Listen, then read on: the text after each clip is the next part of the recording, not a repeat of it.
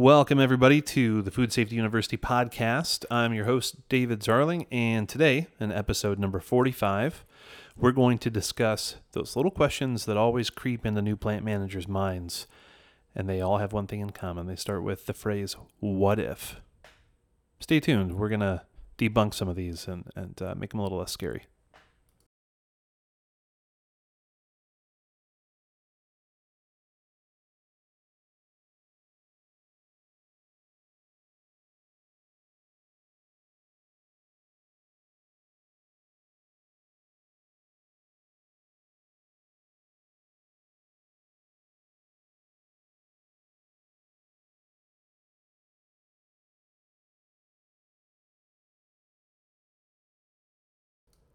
Welcome back, everybody. Thanks for sticking around. Um, today, we're going to be talking about one of my very favorite topics uh, the what if question, also known as catastrophic thinking. Um, if, if you know me or have worked with me, uh, you know that I lead with a hazard analysis slash uh, risk analysis mindset, right? I'm, I, I'm think about things a few steps ahead and what could go wrong, what could go sideways. And it's very valuable as a plant manager, right? That's what we are paid to do is to analyze risk and uh, use corrective actions and preventative actions to drive productivity and prevent downtime you know? And uh, but when when that crosses over into your personal life that doesn't always work super well right? It, it can be uh, it can be kind of a, a nerve-wracking way to live if that's your day in and day out.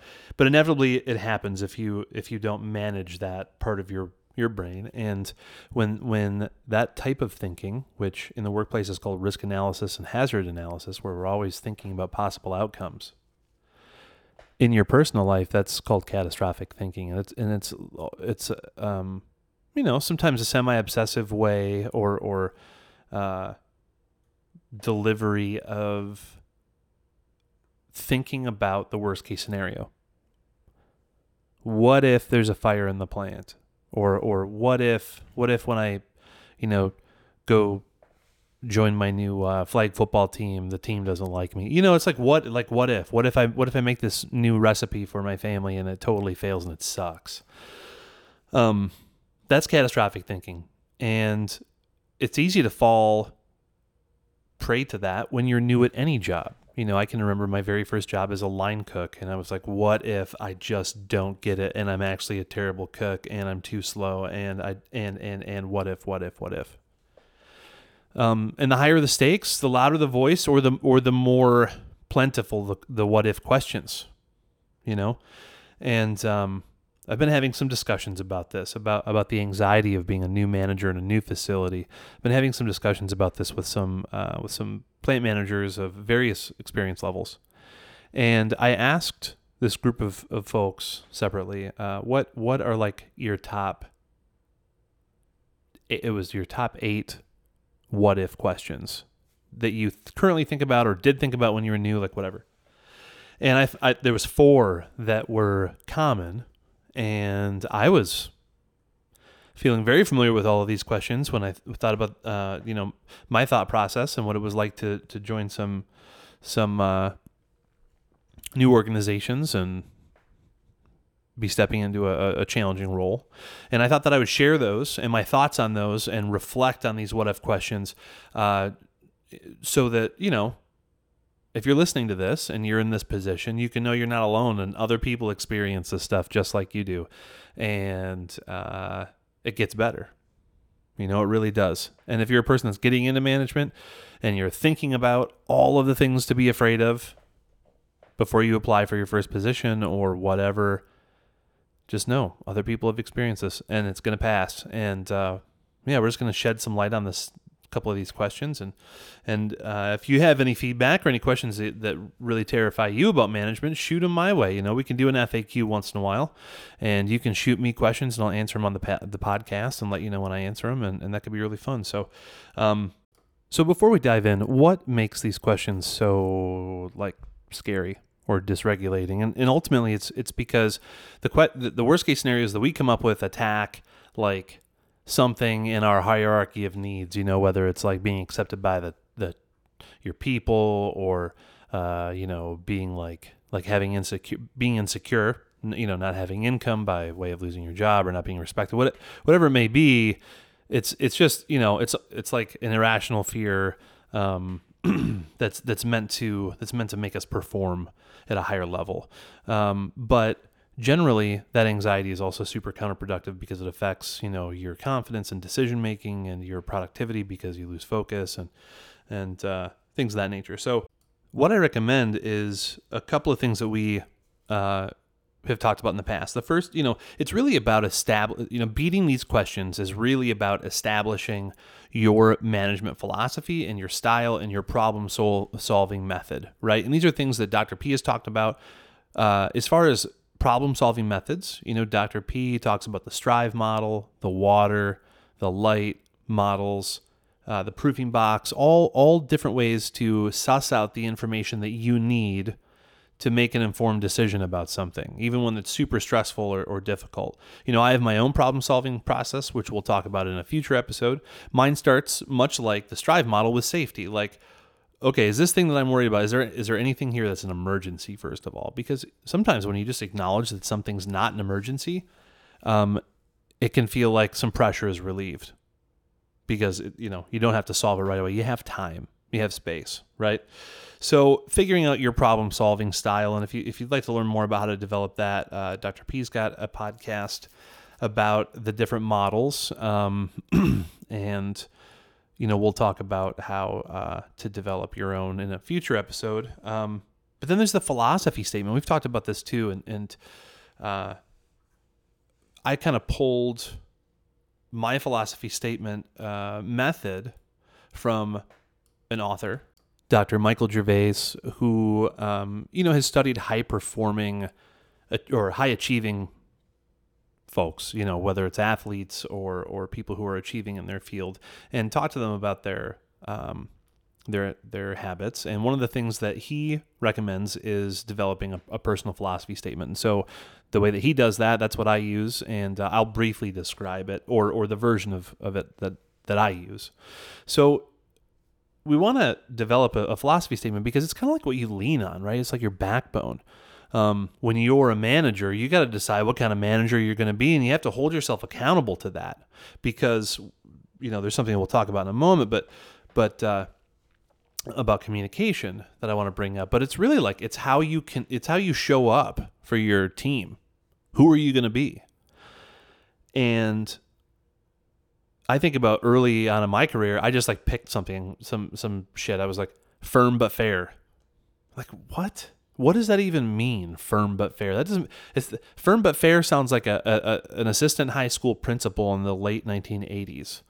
Like, and that guy sucked. You know that doesn't mean anything. That sounds bland, and and that's not how you show up to a relationship with anybody. Not even like your dog, right? So you got to figure out who you are and I think that the best way is not to create some sort of uh, amorphous image in your mind, but to but to consider those who have inspired you and supported you and been great managers to you, right? So, again, adapted from Dr. Michael Gervais' method for finding a philosophy statement. Uh, you start with pick your top five managers you've ever had or people that you look up to that maybe weren't managers but were like I guess you know elders of some kind or or whatever just people you respect but it really works if there's if it's in like some sort of organizational structure you know someone that was above you um, in that sense. And pick between one and three words. I like one or two words per person uh that describe you know you, these are the characteristics that you really loved about them or liked about them or jived with or worked well with whatever. Okay so right between one and three for each one and if you feel like if you feel like you want to list, list more than five people go for it that's the minimum but if you want to list eight or ten go ahead when you're done with that you go through and let's let's say you've got uh, a minimum of, of 10 adjectives to pick from or characteristics. Pick five of those. Your five favorite. And then use those words to fit into a statement. Could be a, a short paragraph, could be one just, you know, poorly uh, punctuated run on sentences, like whatever. But get into a statement that describes how you want to show up for your people, for your teams. That's incredibly important to establish that. Because when the hard stuff hits the fan, you you already know who you're going to be. You're not you're not going to let your stress or your anger or your impatience take the best, take the reins. Um, you know who you're going to be already, and that really helps you make decisions. Okay, so I highly recommend going through that exercise and coming up with your philosophy statement because it's an instant weapon against what if questions. What if everyone hates me? Well, how can how can you hate somebody with this philosophy statement? Or even if they do, if I show up every day as this person that I've defined, it's going to take some time, but eventually we will form a trusting relationship. Okay? So, anyways, that leads me into our first of four questions. Again, these are the top four questions uh, that a lot of people had in common on their list of what if questions that haunted them as new plant managers. Um, yeah, the first one, the most common one. What if the crew hates me? What if they just think I'm gross and uh, they think I'm a real Michael Scott? What if that happens, right? Okay, it's going to happen. That is going to happen. You could do this job multiple times. One time doesn't, you know, this is going to happen at some point. And and uh, especially in the meat industry, you got to prove yourself and i hate that it's like that and i don't think it's always going to be that way but that's that's how it's been that's what i've seen I, th- I, do see the tide changing a little bit but i think that it is really hard to uh, build trust on very tight knit groups in production facilities um we're not here to make friends. Okay? I just want to be super clear about that. As a manager you're not there to make friends. You're there to remove the speed bumps so that specialists can do their best and safest work. You're there to create a culture of equitability, accountability, and safety. You're here to drive a process of continuous improvement, and you're here to, you know, um, implement the fundamentals of lean in order to create uh, profitable business. Right? That's what you're here to do. And how we communicate is really our best way of building trusting relationships with our crew. Um, but you got to be really judicious about it, right? And Kim Scott has a book called Radical Candor, where she talks about um, her experience in Silicon Valley and some various startup or tech companies, and uh, just noticing the minutia of relationships between people and how they communicate with one another. And she was able to to divide human communication in the workplace into four quadrants. Okay, the first one is called, and, and, and so, so there's only one of these four that is effective, equitable, respectful communication that builds trust between people and builds relationships. Okay. There's only one of these four options that, that, that has that result. So the first, the first type of communication that does not have that result is called obnoxious aggression. This is the boss that, you know, runs people into the ground or guilts them or yells at them or has a temper or people are just like generally afraid of them. Um, we everybody's had those, you know, really fiery chefs, cranky old farmers, uh, mean old butchers. You know, we've all been there. We've all had these bosses, and obnoxious aggression is that's that's the first of the four. That's a big. That's a hell no. The second of the four that does not. It's communication styles. Uh, this one does not result in relationship building. It's called ruinous empathy. Ruinous empathy is is when you're like, um, you know, empathizing with people to the degree of not holding them accountable, not holding and and you by by not holding people accountable, you hold them back. You know, um, you know, giving what could be seen as like nepotism or preferential treatment or you know, bending the rules for people because you feel bad. That's ruinous empathy and it destroys your culture of accountability. You know, we can be compassionate and we can go through the proper channels to make exceptions for people, but but just bending the rules for folks doesn't work. And a lot of people do that to to to be cool, to be the cool guy, right? In the plant and uh, to gain friends. And that's a horrible way to do it. Trust me, it, it doesn't work. And eventually, uh, that will blow up in your face. I promise you this. The third type of communication that does not result in building relationships is insincere manipulation. And that's kind of like, oh gosh, um, you're so great. You know, it's like, it's, it's just, I got these things above me and I don't want to do this, but I have to do it. But between you and me, it's like totally cool. Don't worry. You know, it's like insincere manipulation is where you tell people what they want to hear, you people please, so that you can not have to face the music or feel uncomfortable. Okay. That does not, people sniff that out. Even if they are, are like the beneficiary of that once or twice, they sniff it out. And uh, it, it smells a lot like weakness, right? The fourth style of communication, which does actually result in building relationships, is radical candor. Okay. This is where we can respectfully and uh, direct, but directly define our boundaries and state our needs while also actively listening and making space for the other person that you're having a conversation with. That's radical candor. You know, um, when you are direct, but you know, not sterile. You're a person, but you're direct. You state your boundaries, you state your needs, and you hold every, you know, you hold yourself and everyone else accountable to being consistent and doing the same thing the same way every time.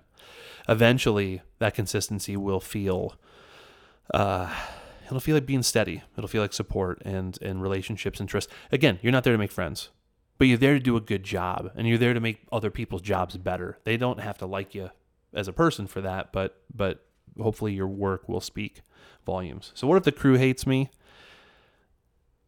Everybody thinks it, but if you show up with that philosophy statement and and you know what type of communicator you're going to be and you set boundaries and you set expectations and needs and hold everyone accountable in the same way so there's no surprises and there's no favoritism that will build at least trusts built on uh, on, on, on trust. Re- I'm sorry, relationships built on trust. Um, the second of the four questions.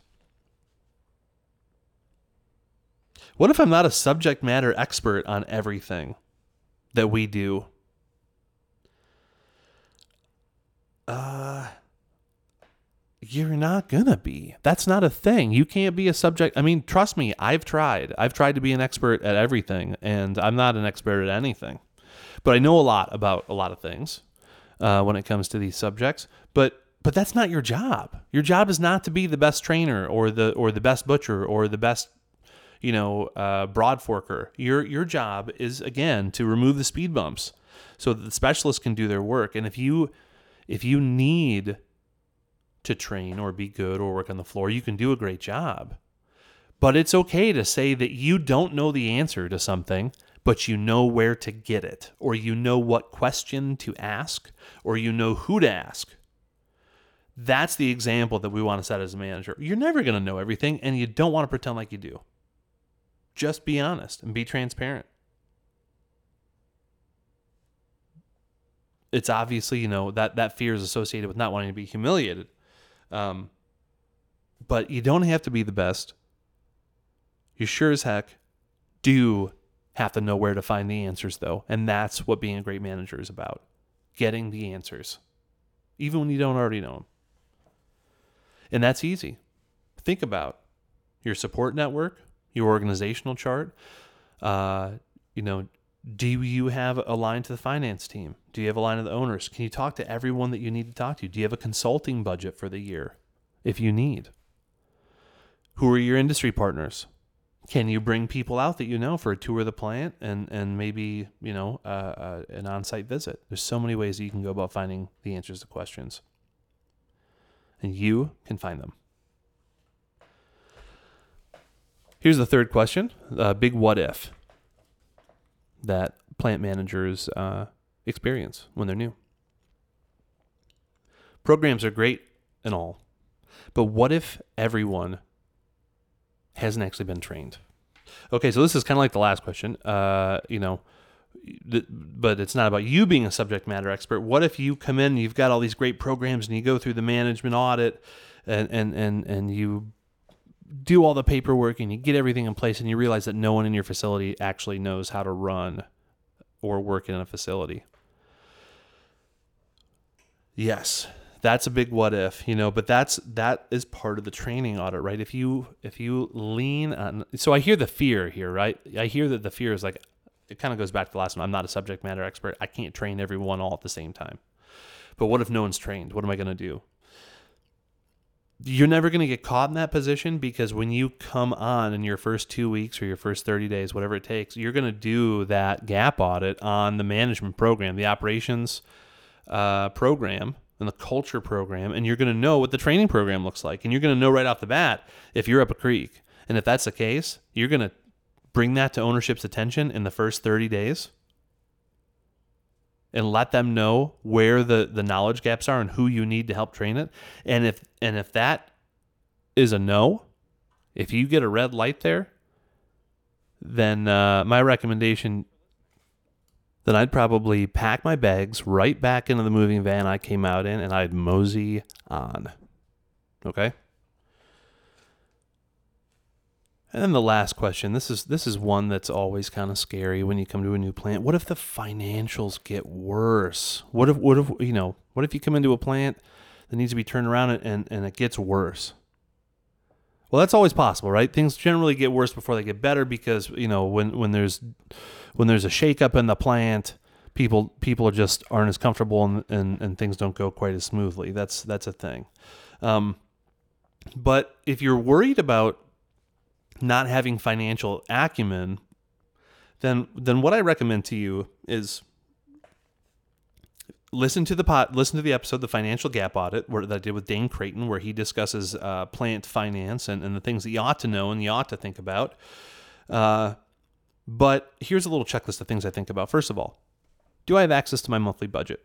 If I do, I'm going to audit that all the line items just to see where we've been spending money and where we have some opportunities.